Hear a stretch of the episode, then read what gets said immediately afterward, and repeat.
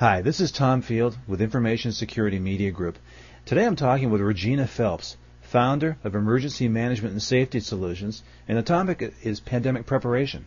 Regina, thanks so much for joining me today. You're welcome, Tom. In your experience, Regina, and I know you've got a lot of experience, how do financial institutions stack up against other industries in terms of their pandemic preparation? Well, I think the good news is is that the financial industry as a whole has really been a leader in the area of pandemic preparedness and in pandemic planning.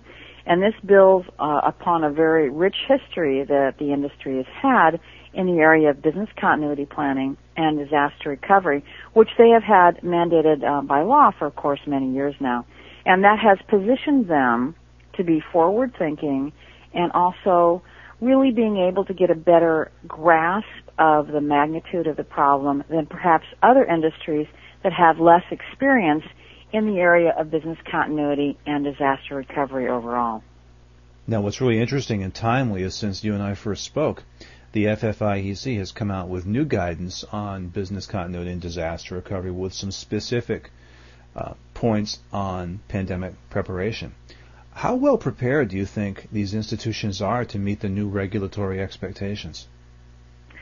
Well, I think that's going to be an interesting question going forward. A couple of things to consider. First of all, I think that many of the larger institutions will be able to meet the newer regulations with not a tremendous amount of effort. But I think for smaller banks, credit unions, and smaller organizations, I think they're going to have a little bit more of a challenge in being able to meet those new regula- regulations. I also think too going forward that the industry as a whole, and for that matter all of us in the area of emergency management or any type of continuity planning, are going to be challenged uh, really with one key issue, and that is what I'm calling pandemic fatigue. If you look at the pandemic threat, uh, it has been now uh, widespread or wide, widely known since about the year, the late part of 2004. And I think many of us have developed relatively short attention spans, and because of that, we uh, expect things to happen pretty quickly, and if they don't, we dismiss them or assume they're not going to happen. And for a while, uh, you could pick up every major contemporary publication, and there was some article on pandemics if not on the front page, certainly in the first two or three pages into the publication. That has changed markedly over the last six to eight months, and we don't see that regular reporting of the pandemic threat. However, the threat remains just as grievous as it did six months, a year ago, 18 months, two years ago. And I think the concern that we have is that people have now stopped focusing on it because they don't see it in the news and therefore don't believe it's going to happen. I think the other issue that specifically is going to challenge the financial community is the current crisis within the whole economic uh, financial markets within the United States, and banking and so on. And I think when you have pandemic fatigue combined with all of this upheaval in banking there's so much attention now going away from this concept of planning, pandemic planning, and really for that matter, other types of planning, just focusing on this current crisis that I think it's going to be harder for people to comply with those regulations and maybe stay focused in order to be able to succeed in, in making progress on them. Well, you make a great, great point there, especially about the, the pandemic fatigue. From what you see, in what ways are financial institutions most prepared for a pandemic? Mm-hmm. Well, a couple of things. First of all, they have been really forward thinking uh, in the area of remote work. So, for example, it's not uncommon in the banking world, uh, in the financial industries, where many of the mission critical activities can work remotely, and that's also a really important um, help in any sort of pandemic event.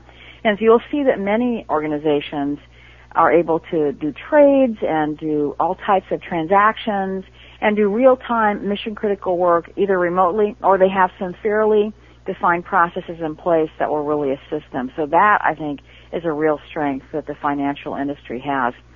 But conversely, it's almost also uh, one of the things that will be a little bit of a hindrance for them. There was a recent study released by DHS, Department of Homeland Security, in December of 2007.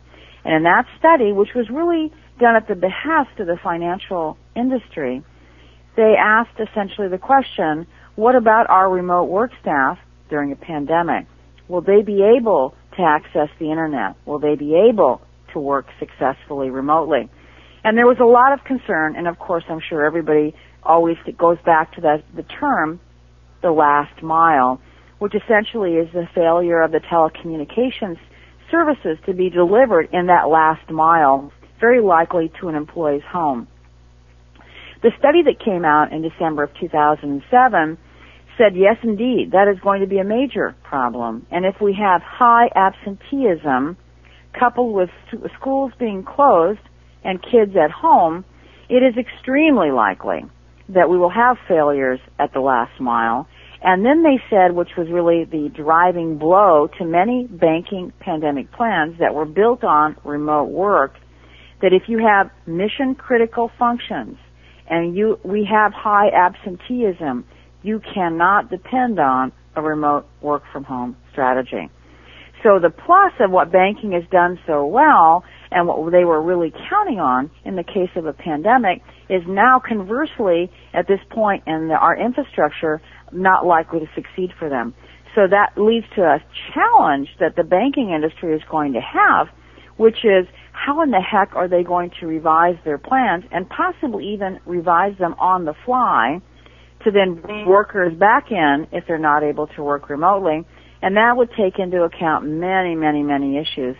Because if you're in an area with mass transit, like say New York City, for example, will subways be running? And if they're running, would your employees wish to be on them in order to get to their job? How can they be in their workspace and be able to work safely? Can they be social distanced? Can cleaning be done in an adequate amount in order to make people feel safe? Do you have the right personal protective equipment? It brings up to all of those issues that if people were able to work remotely would become less of a problem. Well, that's frightening if that's where they're most prepared, because I'm almost scared to ask now where are they least prepared. Yeah, well, I think it, I think it's um, this is an important thing to sort of stop and think about. When you think about a disease, there's really only four things that any company can do, and this is for banking as well as for other industries. So when you think about it, there's only four things, really. One is under the broad umbrella of um, education and communication. So you need to have information already prepared about what you would tell your employees. You need to be considered to be kind of a go-to source of reliable and credible information so that your staff can trust what you're saying. Then you also need to have those educational products already developed or at least available to your staff to teach them about hand washing and cough hygiene and disease prevention and how the illness is transmitted and so on. The second pillar, if you will, is this whole concept of social distancing. How far you are away from your coworkers. Minimally, a CDC recommends six feet, although there's no scientific research that says six feet is better than three feet, which is better than ten feet. But so social distancing, imagine a bullpen of people working in a trading floor. They're often very, very close together as is in call centers and other environments like that. How do you social distance in order to at least spread people six feet away? The third pillar really is overall issues of personal protective equipment. Uh, would you have masks for your employees? When would they wear them? How often would they change them? What are the protocols for obtaining new ones? All of those sort of issues. When would you wear them? Would you not wear them? What would you require? Would you not require? All those policy questions really critical. And the fourth and remaining pillar really is in the area of cleaning because a respiratory illness is spread by really two things. One is what's called droplet nuclei, so talking, breathing, sneezing, all of those things whenever you're speaking, uh, just simply breathing, you're spewing out all kinds of moisture out of your mouth.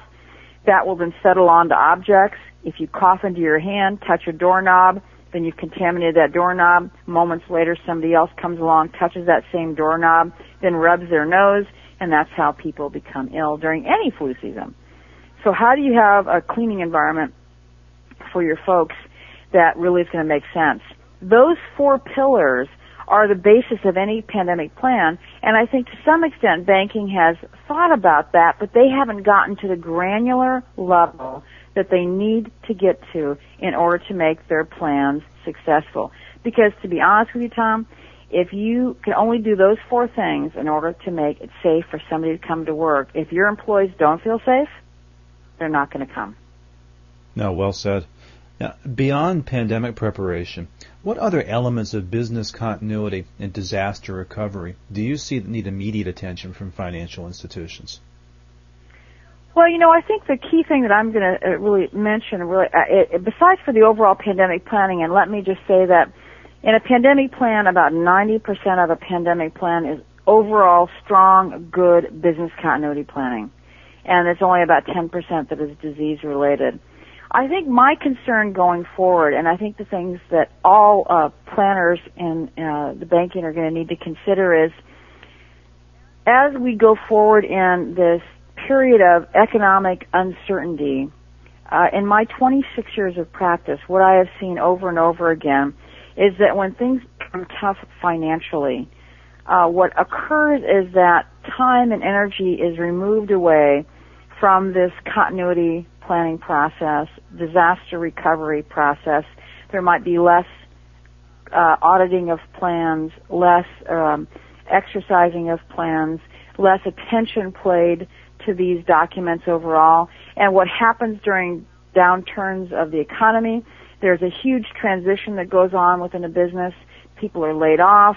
Uh, departments get smaller. They might have moves. They might change vendors. So at the same time when there is less attention being paid to these plans because of possibly staffing or just bandwidth within the organization, that's often the time also that the organization is in its biggest transition of which the plans actually need a fair amount of updating based on the churn that's happening within a department, a group, a company. So I think my concern for the industry is, is that as we go through these troubling times, that people don't remove their eye from the ball of overall strong continuity planning and the need to revisit their plans and that when there are changes within a company, an organization, a department, that they remember that they have to look at those continuity plans to make sure that they are still accurate based on the changes that they've just gone through. So last question for you, Regina. As you know, there are a lot of institutions that are now paying maybe the first attention to pandemic preparation because regulators are saying they have to. If you had to boil it all down, what one piece of advice would you offer to a financial institution that's now seriously tackling pandemic preparation? I think the most important thing I would say to them is that they need to plot a plan of action and stay the course. I think what has happened is that people started with a lot of enthusiasm in the pandemic planning initially, and over time, because Tom, frankly, it's a very complicated issue. Looking at your supply chain and looking all the things in a great global plan really is what it is that people get distracted it becomes too much uh, it becomes too difficult and then with all the other challenges that I've mentioned it becomes too too overwhelming and they begin to drift away from it.